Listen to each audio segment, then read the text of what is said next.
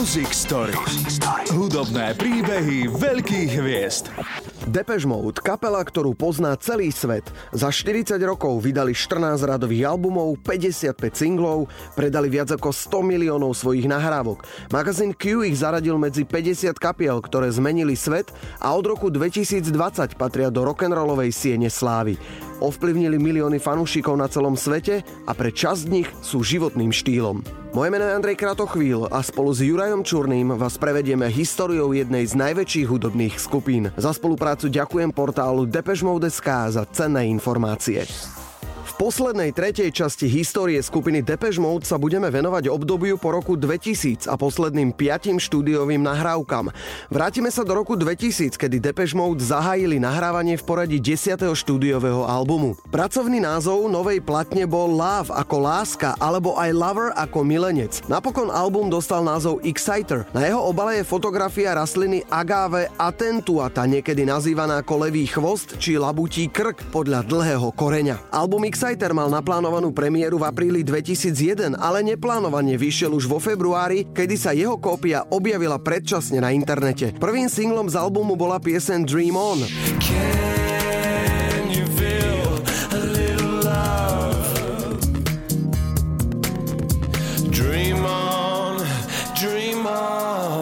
Zároveň bolo ohlásené celosvetové turné aj so zastávkami na miestach, kde skupina dovtedy ešte nikdy nevystupovala. Albumu Exciter sa podarilo v USA vôbec po prvýkrát bodovať vyššie ako v Británii. S odstupom času fanúšikovia, ale aj samotní členovia Depeche Mode prijímajú obdobie albumu Exciter celkom rozpačito. Zvuk bol minimalistický a producentský to tiež nebolo úplne ono. Single Dream On a I Feel Loved sa dočkali asi najväčšieho počtu amatérskych remixov, a to častokrát lepších, ako boli oficiálne vydané. Exciter je album, ktorý má pre mňa troška zvláštne postavenie v dejinách Depeche Mode, pretože už to nebol ten ako album, ktorým kapela potvrdzuje, že neprestala existovať, čo bol prípad Ultra. Vtedy všetci Depeche Mode držali palce, lebo nikto nevedel, že či bude a ak bude, aké to bude. Ukázalo sa, že je to dobré, no a ten ďalší album, tak to je niečo podobné ako Broken Frame po prvom albume Spig and Spell. Už v tom nie je niečo výnimočné, niečo prvé alebo niečo, čo vtedy nečakáš a prirodzene tomu fandíš. Čiže z tohto titulu u mňa ten album je tak troška, akože, ako sa hovorí, down, išiel troška nižšie oproti albumu Ultra. Možno je to aj tým, že tam neboli také nejaké silné úderné skladby, ktoré sa zadarili na albume Ultra, ako je It's No Good, alebo tie skladby boli skôr také, povedal by som, jemnejšie. Aj keď výborné, pretože ja pesničku Dream On považujem za jednu z najlepších a takisto sa mi páči aj I Feel Loud a najmä tie rôzne remixy, ktoré tomu existujú, a tu už tá remixová mánia ohľadom Depeche Mode už nabrala na môj vkus už troška pri veľké rozmery, že už tých remixov, tých pesničiek je tak veľa, že niekedy ide o remixy, ktoré s tou pôvodnou naozaj nemajú nič spoločné okrem názvu. Exciter Tour pod režisérskou taktovkou Antona Corbina prešlo Európu aj USA. Turné malo 84 koncertov v 24 krajinách a videlo ho viac ako 1,5 milióna divákov. Neskôr vychádza DVD One Night in Paris. Pauzu medzi albumami Depeche Mode Dave Gahan a Martin Gore využívajú na vydanie svojich solových albumov. Martin vydal druhú zbierku svojich obľúbených coverov Counterfeit 2 a Dave Gahan vydal prekvapujúco svoj prvý solový počin Paper Monsters. Obsahom jeho skladieb je prevažne jeho drogová minulosť a jeho túžba žiť plnohodnotný život. Na jednom zo singlov sa nachádza aj pieseň The Ocean Song, ktorú napísal ešte počas nahrávania albumu Ultra, ale na album sa napokon nedostala, pretože sa na ňo jednoducho nehodila. Ja si myslím, že on naozaj ten komplex z toho, že Martin robí pesničky a on to nedokáže, v ňom dlhodobo bol.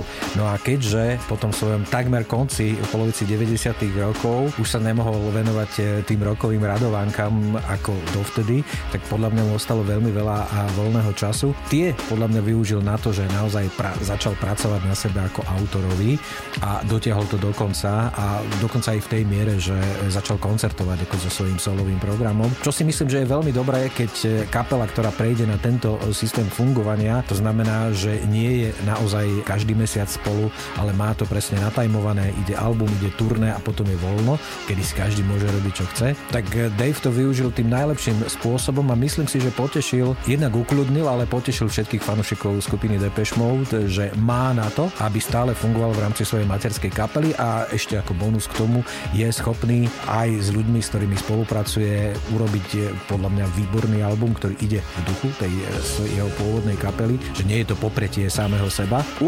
novembra 2003 sa poprvýkrát Dave Gahan predstavil v rámci Paper Monsters Tour aj v bratislavskej Inchebe. Z jeho prvej solovky boli vydané 3 single: Dirty Sticky Floor,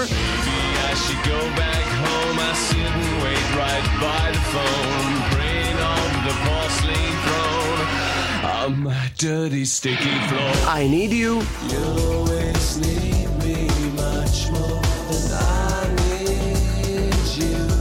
a Bottle Living. Living for the bottle. He's living for the bottle. So calm before you drown. Všetky boli veľmi dobre prijaté fanúšikmi aj hudobnými kritikmi. Aj toto Daveovi pridalo na skladateľskom sebavedomí a posilnený úspechom albumu sa dožaduje vlastných skladieb aj na pripravovanom ďalšom albume Depeche Mode. Daveova neskrývaná túžba skladať aj pre svoju kapelu sa naplnila v roku 2005, kedy vyšiel album Playing the Angel, na ktorom boli 3 jeho autorské piesne. Single Suffer Well,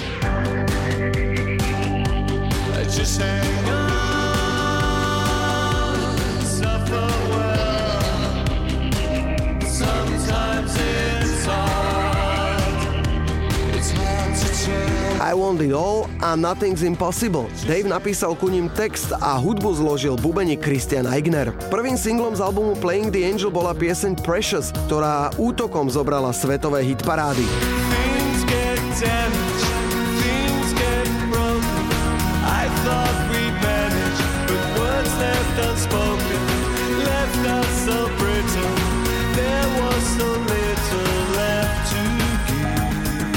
Martin Gore pieseň venoval svojim deťom, ktoré počas jeho rozvodu s manželkou Susan trpeli úplne najviac. Album je všeobecne zbierka skladie plných bolesti a utrpenia. Po albume Exciter ide však o zvukovo oveľa výraznejší album. Prínosom bol bez pochyb aj producent Ben Hiller. Podľa mňa je to posledný veľký dobrý album skupiny Depeche Mode, to znamená taký, ktorý drží pohromade, že nie je postavený na jednej, dvoch alebo troch pesničkách, ale naozaj to je posledný album, ktorý som v kľude si vypočul od začiatku do konca. Myslím si, že pomohlo tomu, že Dave, podľa mňa posmelený aj úspechom Paper Monsters, si povedal, že už nemá na čo čakať a že dá do ponuky svoje pesničky, a toho podľa mňa nákoplo ešte aj v tom, že aj keď sa podielal na tom albume, tak dostal zo seba možno viacej ako na Exciter. Ten album je dobrý pre mňa zo všetkých hľadisk, pretože sa podarilo to, že ten prvý úvodný single Precious je presne to, na čo ľudia čakali. Si povedali, že áno, toto je Depeche Mode, aký mám rád. To je Depeche Mode, aký som zažil. Ten zvuk pripomínal tie 80. alebo začiatky 90. rokov, ale zároveň bol absolútne súčasný. To znamená, nebola to nejaká archaická pripomienka toho, že my sme v 80. rokoch robili aspoň niečo takého, ale bolo to naozaj veľmi súčasné. A aj tie ďalšie single boli dobré z toho titulu, že boli rôznorodé. Že nebolo to 4-krát verzia na Precious, ale každý ten single bol trošičku iný. A Lillian, to bola tá najväčšia ponáška, ten najväčší návrat do 80. rokov. Skupina album podporovala aj ďalšími skvelými singlami: A Pain That I'm Used To, All This Running Around, Well It's Getting Me Down, Just Give Me A Pain That I'm Used To, Gahanovou Suffer Well, Just Hang On, Suffer Well, a dvojsingle John the Revelator a Lillian. Oh, Lillian, I need protection. I hear your voice and any choice I had is gone. Oh, Lillian. Depešáci zahájili ďalšie svetové turné a jednou zo zastávok bola vôbec po prvýkrát aj Bratislava. 11.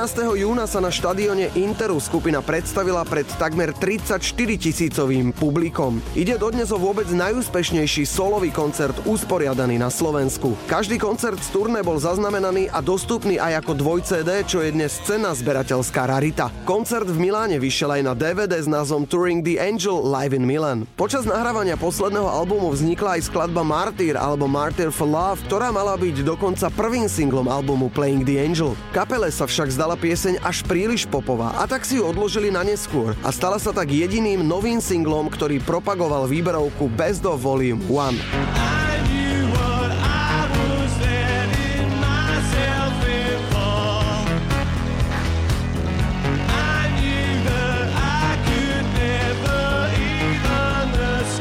Nahrávacia spoločnosť už vtedy plánovala vydať špeciálny dokument o vernosti fanúšikov skupiny. Ten však napokon vyšiel až k albumu Spirits.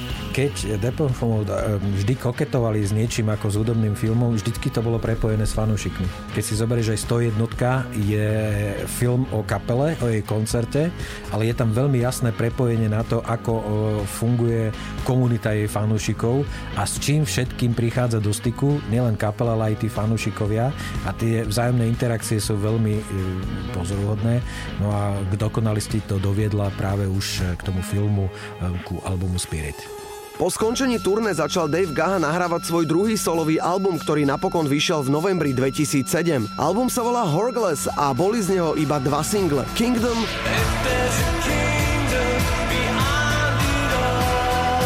a Say Something.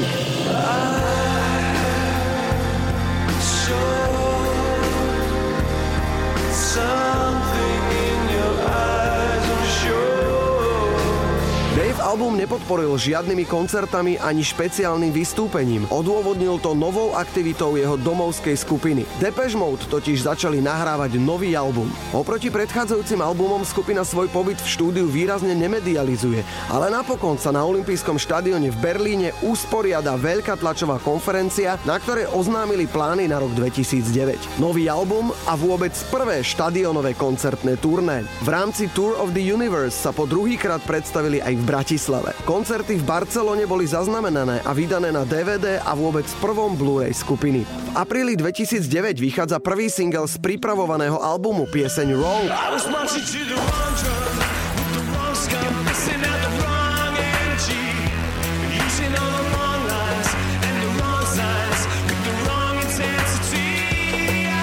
Nasleduje album Sounds of the Universe. Aj vydanie tohto albumu je poznačené jeho predčasným únikom na internet mesiac pred jeho oficiálnym termínom. Sounds of the Universe je album, ktorým sa začína obdobie, ktoré zažila možno každá jedna veľká kapela. To je obdobie, že nemá vnútornú silu urobiť album, ktorý by sa vyrovnal ich predchodcom. A ja som si to teraz uvedomil, že tie dejiny, aj čo sa týka tých albumov, dvoch skupín sú neuveriteľne podobné. A to je U2 a Depeche Mode. Keď si pozrieš, ako vychádzajú albumy, tam sú rozdiely asi jedného roka, ale v zásade vychádzali úplne rovnakých obdobiach, vychádzali albumy U2 aj Depeche Mode. Obidve tie kapely majú 14 albumov, nazvime to radových, ktoré vydali. A aj tie obdobia tých vzostupov a pádov sú plus minus rovnaké. Nie úplne na 100%, ale sú veľmi podobné.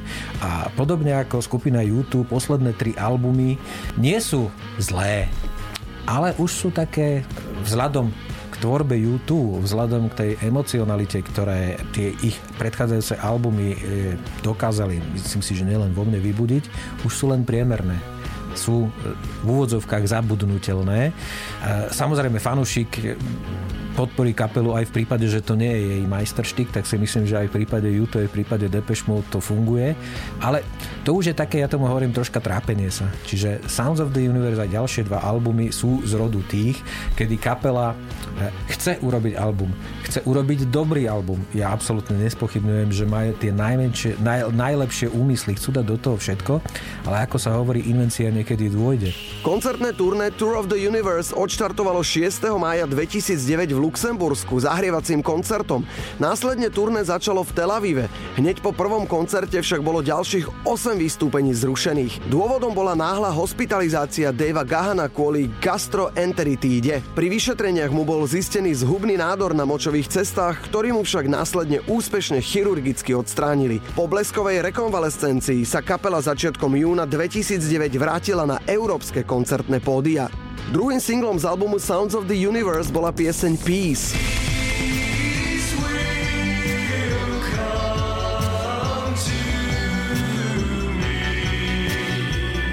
Skladba však mala iba vlažnú odozvu a spôsobila skôr rozpaky nad tým, prečo práve takáto nevýrazná pieseň bola zvolená ako single. Posledným výberom propagujúcim album Sounds of the Universe bol dvojsingel Hold to Feed Fragile Tension, ktorý však situáciu vôbec nezachránil. Vo februári 2010 skupina vystúpila na špeciálnom koncerte v londýnskej Royal Albert Hall na benefičnom koncerte pre deti postihnuté rakovinou. Počas tohto koncertu sa po 16 rokoch na pódiu objavil Alan Wilder. Spolu s Martinom odohrali pieseň Somebody. Okamžite tak vznikali dohady medzi fanúšikmi, či sa Alan opäť pripojí ku kapele. Juraj, čo si myslíš? Bola to pýcha kapely, ktorá ho nechce zavolať späť, alebo Alanová, že sa nechce vrátiť? Myslím si, že je to kombinácia obidvoch týchto záležitostí. Tá kapela, z ktorej odchádzal Alan Wilder, už nie je, už neexistuje. Tá kapela, ktorá funguje teraz, je postavená na iných základoch, na inom modeli fungovania a stále si musíme uvedomiť jednu vec. Alan Wilder do tej kapely prichádzal, keď tá základná trojica už mala za sebou niečo.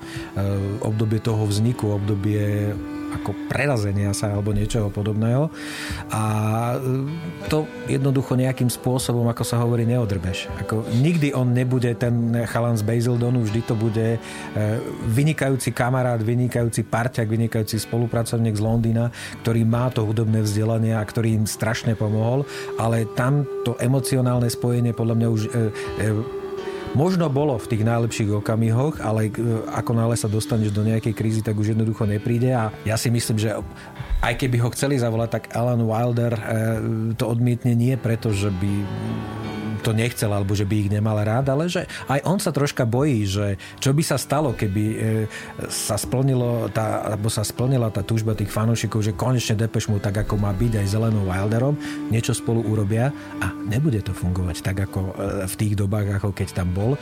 To už predsa len si v trošku inej pozícii, ako keď teraz je vzývaný ako človek, ktorý urobil ten hlavný sound a stále sa zdôrazňuje, že tam chýba, alebo niečo podobné. Vždy má tú glóriolu, ale tá by mohla veľmi rýchlo vyprchať, keby sa dostal možno k tomu materiálu hudobnému, ku ktorému sa dostali iní producenti v prípade albumov Sounds of the Universe, Delta Machine alebo Spirit. V roku 2013 skupina vydáva svoj 13. album Delta Machine, ktorého predzvesťou bol single Heaven.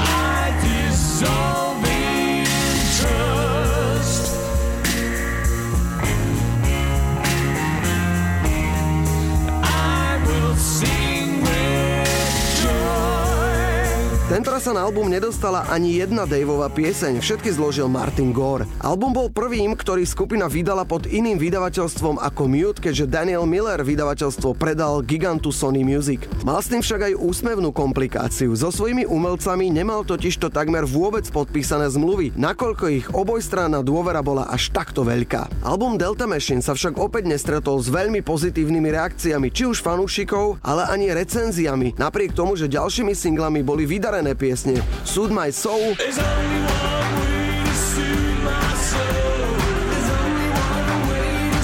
a Should Be Higher.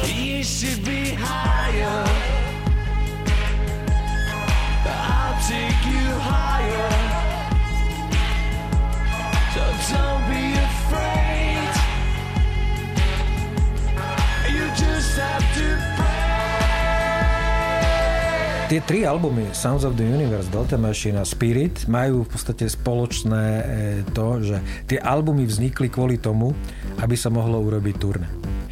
Predtým vždy to bolo naopak, že kapela nahrala album a chcela ho čo najviac promovať prostredníctvom turné, pretože gro príjmov v tých 80-tych rokoch pre interpretov neboli koncerty. Tie neboli natoľko ziskové alebo natoľko lukratívne, aby sa ich oplatilo robiť. Pokiaľ neboli stratové, bolo to fajn, ale tie turné sa robili na podporu albumu. Preto v tých časoch vlastne bolo normálne, že buď celé albumy, alebo gro pesniček z tých albumov sa na tých koncertoch zahralo.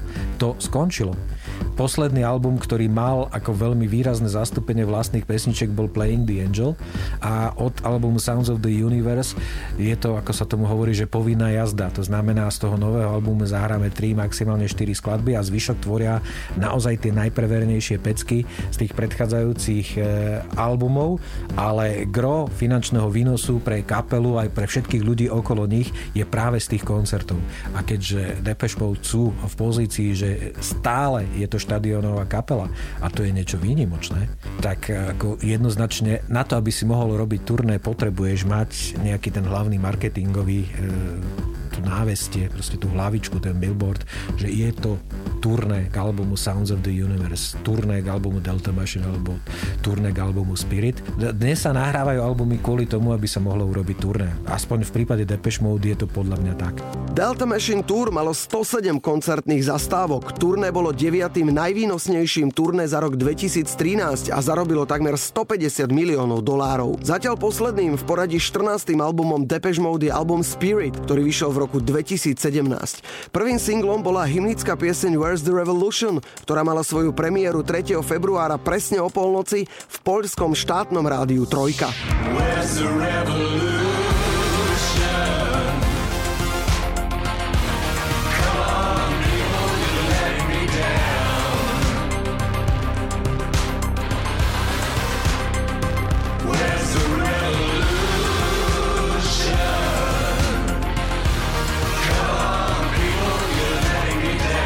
Spirit je pokračovanie tej triády a väčšinou Depeche Mode mali také triády albumov, keď si zoberieš, že 3 albumy boli veľmi dôležité, tak ako vyšli a ako boli vydané za sebou.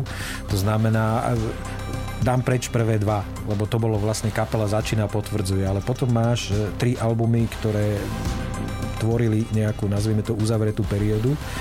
Construction Time Again, Some Great Reward a Black Celebration. To bola trojica albumov, ktoré spájalo fakt, že tá kapela bola na vzostupe, veľmi intenzívne začala využívať sample a takisto aj si myslím, že je to spojené s tým berlínskym obdobím, to znamená nahrávanie v západnom Berlíne. Ďalšia trojica albumov je dôležitá z toho titulu, že to predstavuje ten vrchol kapely. To znamená Music for the Masses, Violator a Songs of Faith and Devotion. 3 diely rozličné, ale vytvárajú ten celok a vytvárajú presne to obdobie toho absolútneho vzostupu a následného pádu, ktorý nastal po vydaní albumu Songs of Faith and Devotion. Ďalšia trojica albumov je, ja tomu hovorím, že Resurrection, to znamená, to je album Ultra, ktorý bol hore, potom máš album Exciter, čo je obdoba Broken Frame, to znamená udržiavací model, no a potom prišiel album Playing the Angel, čo je pre mňa ten posledný zatiaľ vrchol v kariére Depeche Mode. No a ďalšia trojica albumov je vlastne, ja tomu hovorím, taký ten udržiavací stav. 22.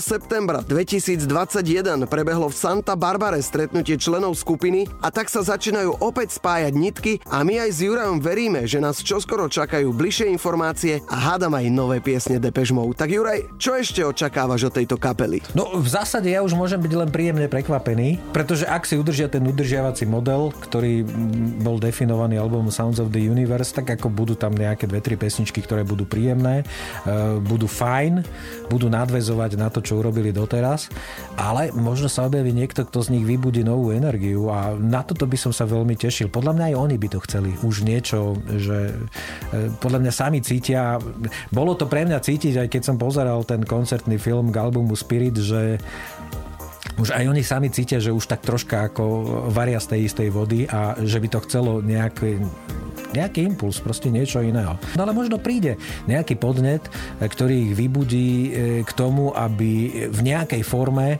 opäť v dobrom slova zmysle zaujali, šokovali. Teším sa na to. To bola trojdielna séria podcastu Music Story, v ktorej sme sa venovali bohatej kariére kultovej skupiny Depeche Mode. Už teraz pre vás pripravujeme ďalšie špeciálne podcasty z tejto série, venované U2, Georgeovi Michaelovi, skupinám ABBA a AHA. Music Story. Hudobné príbehy veľkých hviezd.